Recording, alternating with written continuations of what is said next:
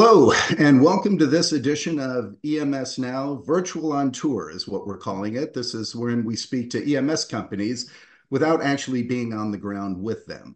Um, and uh, I get to speak uh, today with Michael Seltzer. He's a commercial, chief commercial officer with Zentech Manufacturing. And Zentech's been a very interesting company to watch here in North America for the last several years. So it, look forward to the opportunity to learn more about them.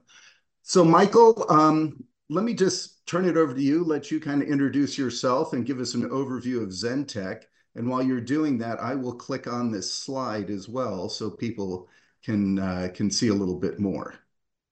Thank you very much, Eric. I appreciate it. Uh, thanks for your time today.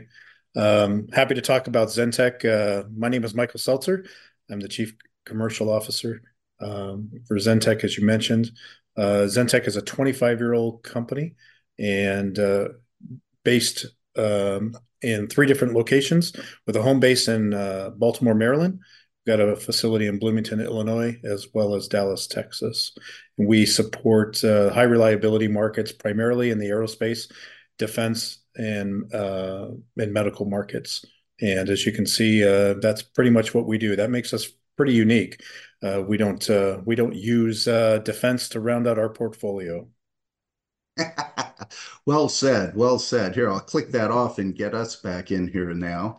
Um, excellent. Well, let's start then, then, Michael. Start with, and you indicated that already, you know, it's pretty clear the type of what you're doing, but tell us, what is it is that you consider your unique differentiator? You know, what is it that you guys do best? You know, I think there's two. When you look at uh, when you look at Zentech, or when I look at Zentech, you know what, what I what I see are two things. First is the external view. When people see us, I think when people see us, they see something extremely unique. Uh, we're, we, as I mentioned before, we're dedicated to the high reliability market. Uh, we, we support more defense programs than most people quote in a year. And uh, for us, it's uh, focused on the defense market. It's not something that just rounds out our portfolio, but it is, um, you know, uh, it's it's more than eighty percent of our business, as the chart showed. And this is what we do, and it's what we have done. We haven't changed our color. It's not something that we focus on or try to grow from, you know, as uh, as the defense budget grows or shrinks or whatever. It is what we do. And I think that makes us extremely unique. Uh, uh, secondly, I think, is the internal view. Uh, and, and I strongly believe uh, that our internal view, what I see as the differentiators, are people. Uh, our people are very passionate about what we do and the programs we support. They they provide uh, the work that we do provides protection to the warfighters, to our national defense and securities, um, and our folks truly care. And I, and I and this is very important to me uh, because I think this makes makes us very unique in that respect.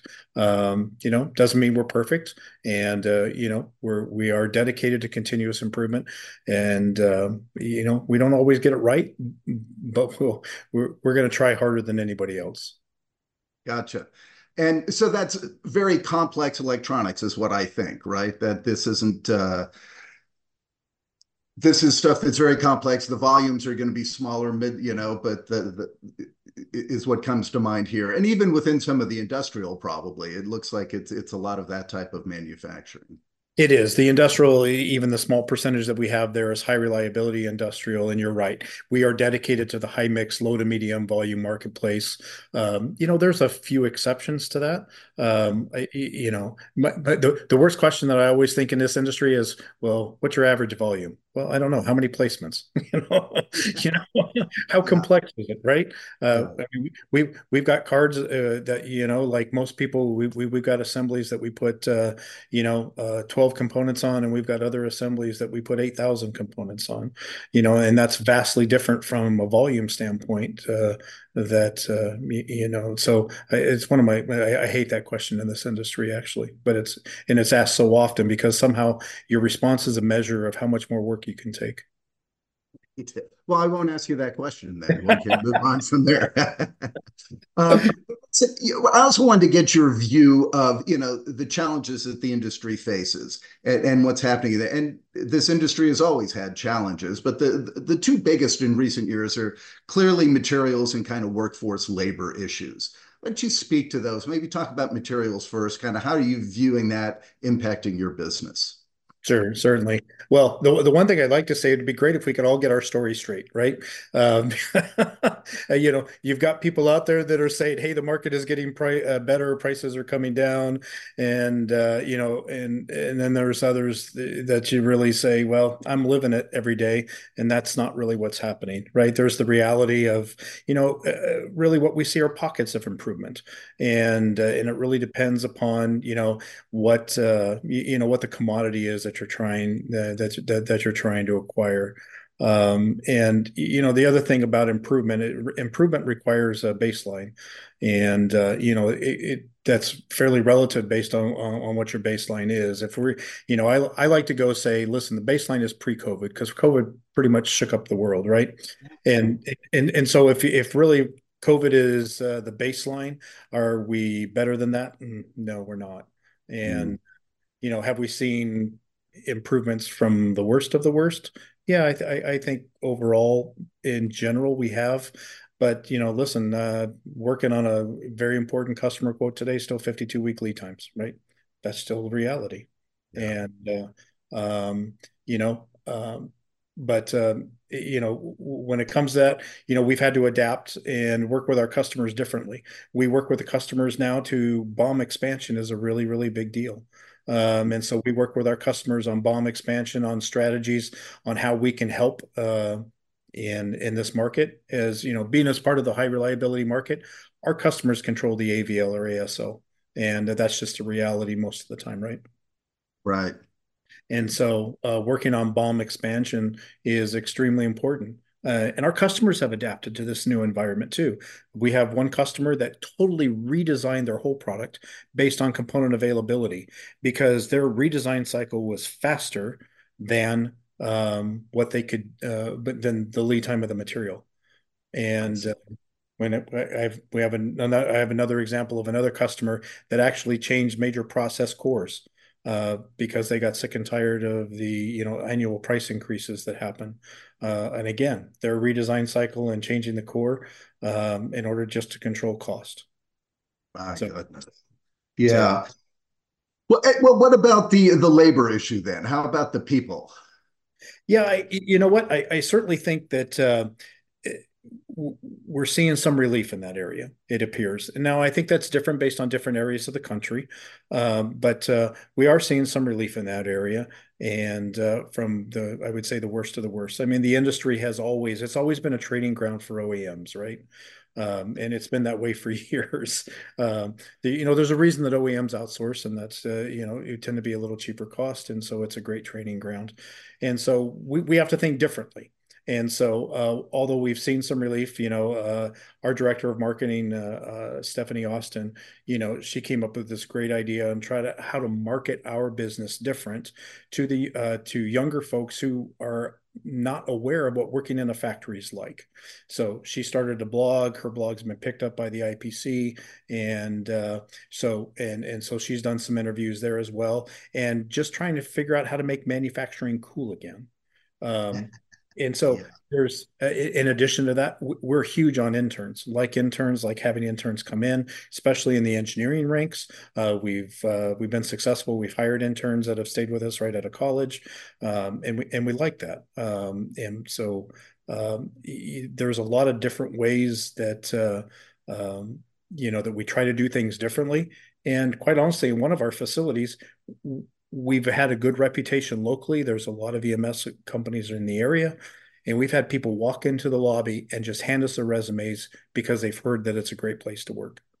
And uh, I'm, I'm, you know, it, it, there's not uh, necessarily one right answer. All of these strategies that go together from a culture standpoint, thinking outside the box, you know, the recruitment and and and like most of our peers, right? Uh, probably all of our peers, you know, for depending upon the uh, the skills, we'll use mm-hmm. third partners in order for those. So mm-hmm. there's not one silver bullet here, uh, but uh, all of them together uh, try to help solve this long-term equation. Yeah, you know, and I, I appreciate your comments, because you, you what you touch on too. It's not just the attracting; it's the retention, right? Sometimes find, keeping good people is a challenge, and especially in a competitive environment. And if you have people walking in, that means the word is out on the street in that area that this is that you're a good uh, employer of choice. uh, and that a testament to the company for sure. So, yeah, good, good, good folks. I, pre I appreciate. Yeah. Now, listen, I'll talk on some of the trends that are impacting the industry, and uh, you know, you you you have a few years under you within the industry, so uh, I just wanted to touch on some and, and to see kind of your view and get your opinion how they're in, are they real trends and are they impacting your businesses. On the first one is really we hear a lot about is reshoring for for a variety of reasons. You know, people moving things around, a lot of stuff.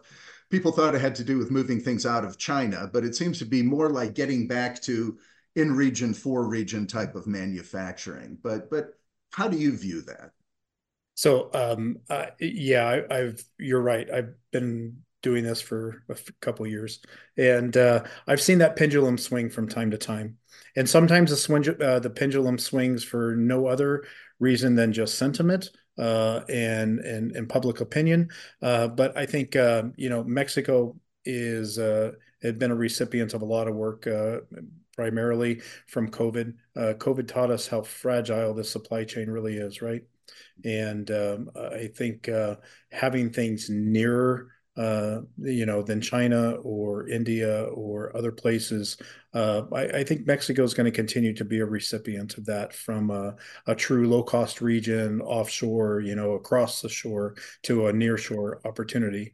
Um, but I think you're absolutely right. I, I think uh, we've seen even people that have been in Mexico come back more regionally uh, to the U S. So there has been some reshoring. We have some examples of that from some of our customers that, uh, and, and, and a, a portion of me uh, really wonders, our measurements are different today. And this is the other part of the pendulum. When I I used I spent some time in my career in supply chain, and uh, we had a really really good in the early nineties a good total cost of ownership model, and um, you know, and so we looked at the what what was the total cost of ownership from acquisition cost to freight to I mean everything all, all things considered, and then we moved to a P P V measurement, right? Mm-hmm.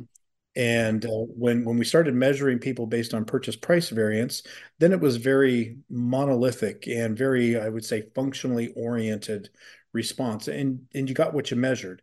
And so those things drove people, I think, heavily to a low-cost region. Uh, and a lot of people were very successful at that. But it's not a total company view. And I think, again, the pendulum has swung back. It appears uh, from the companies that we've seen, it's more of a total cost of ownership model. Um, having, you know, again, that supply chain that COVID taught us about, making sure that it's a lot closer and knit uh, to where they're at, and, you know, saving, you know, three bucks you know, on the unit price may not be a, such a big deal.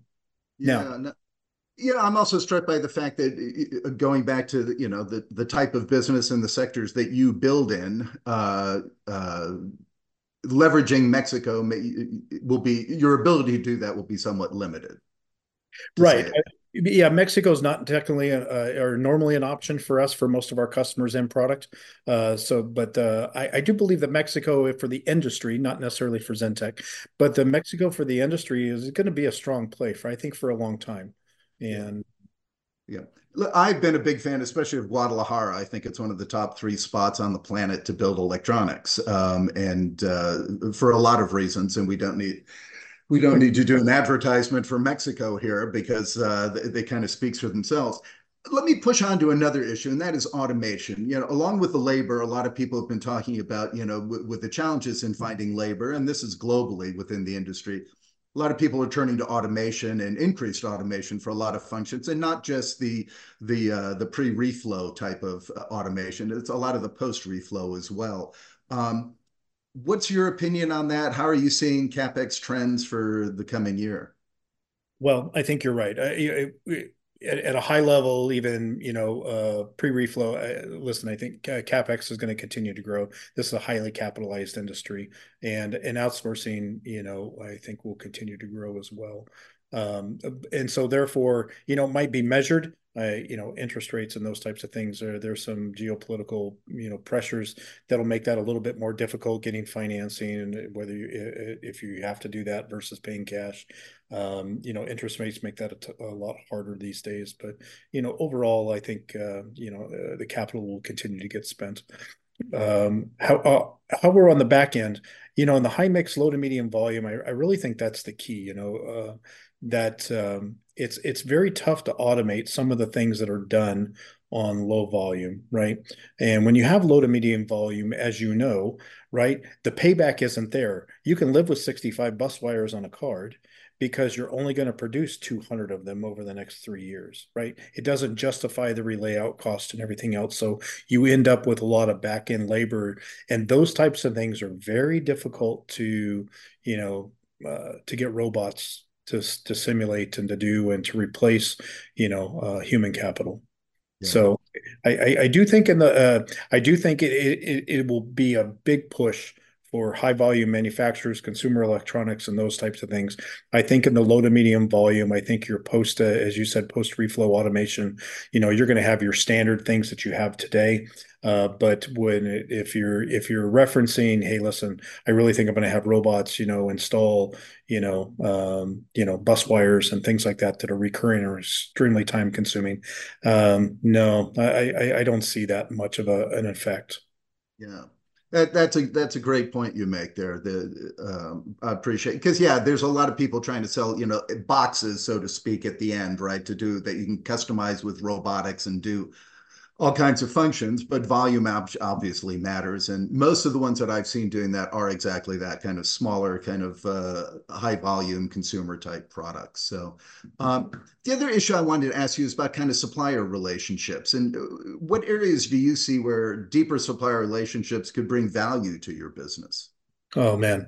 And you know, in my role these days, I don't get to spend a lot of time with suppliers, but when I do, I always try to make sure that they understand how valuable they are to us. Uh, you know, suppliers are the largest portion of our cost, and they're the largest portion of our lead time, right? I mean, most companies can build things in days and weeks, uh, depending upon the complexity. And, you know, but we're still out there quoting, you know, months on lead time. Um, so supplier relationships are absolutely key.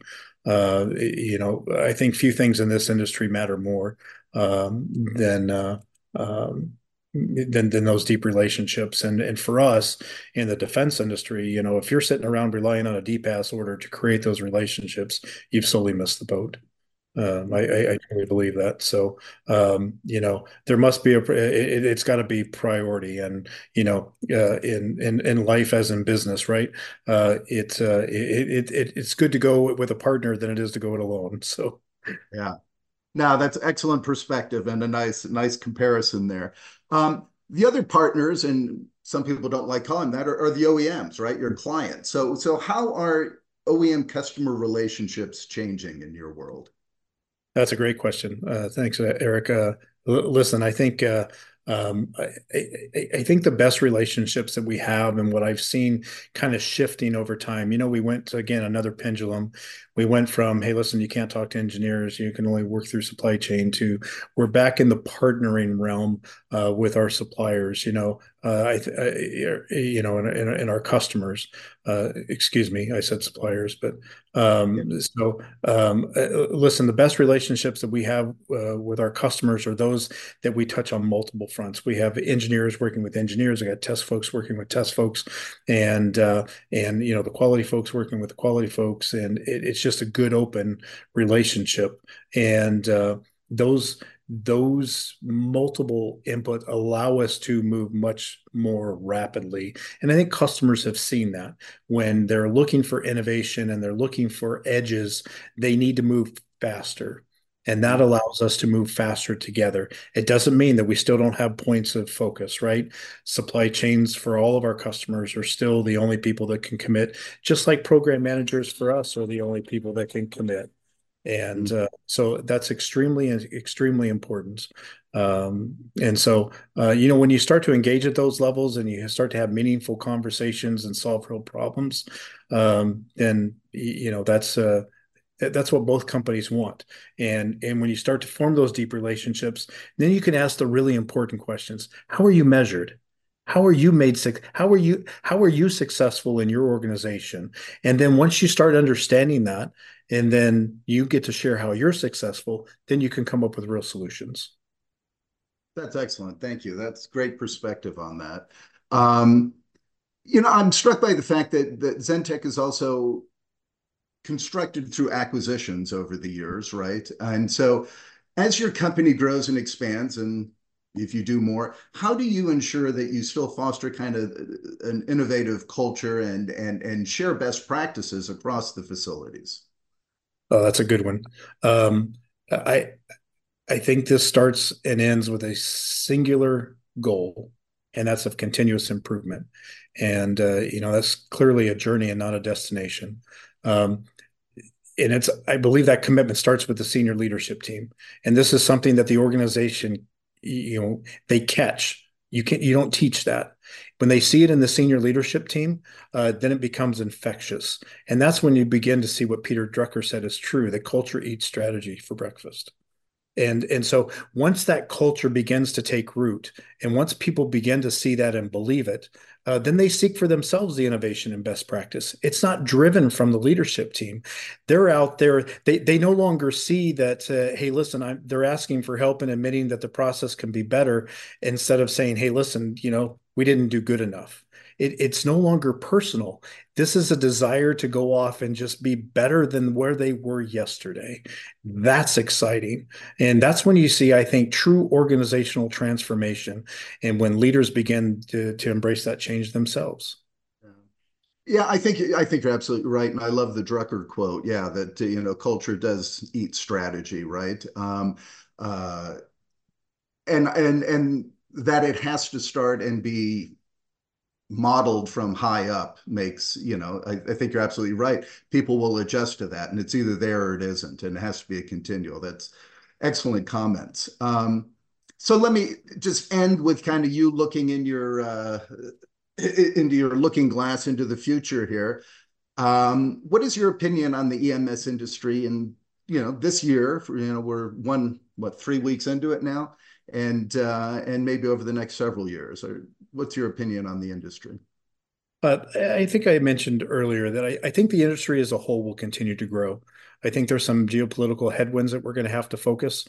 You know, uh, there's some, you know, wars, uh, budgets.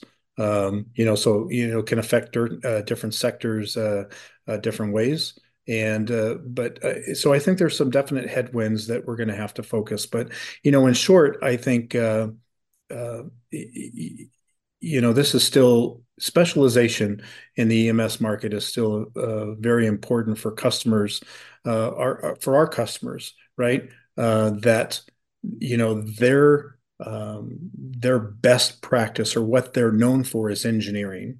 You know, who builds the product? That's not what they get paid for. What they get paid for is their engineering prowess.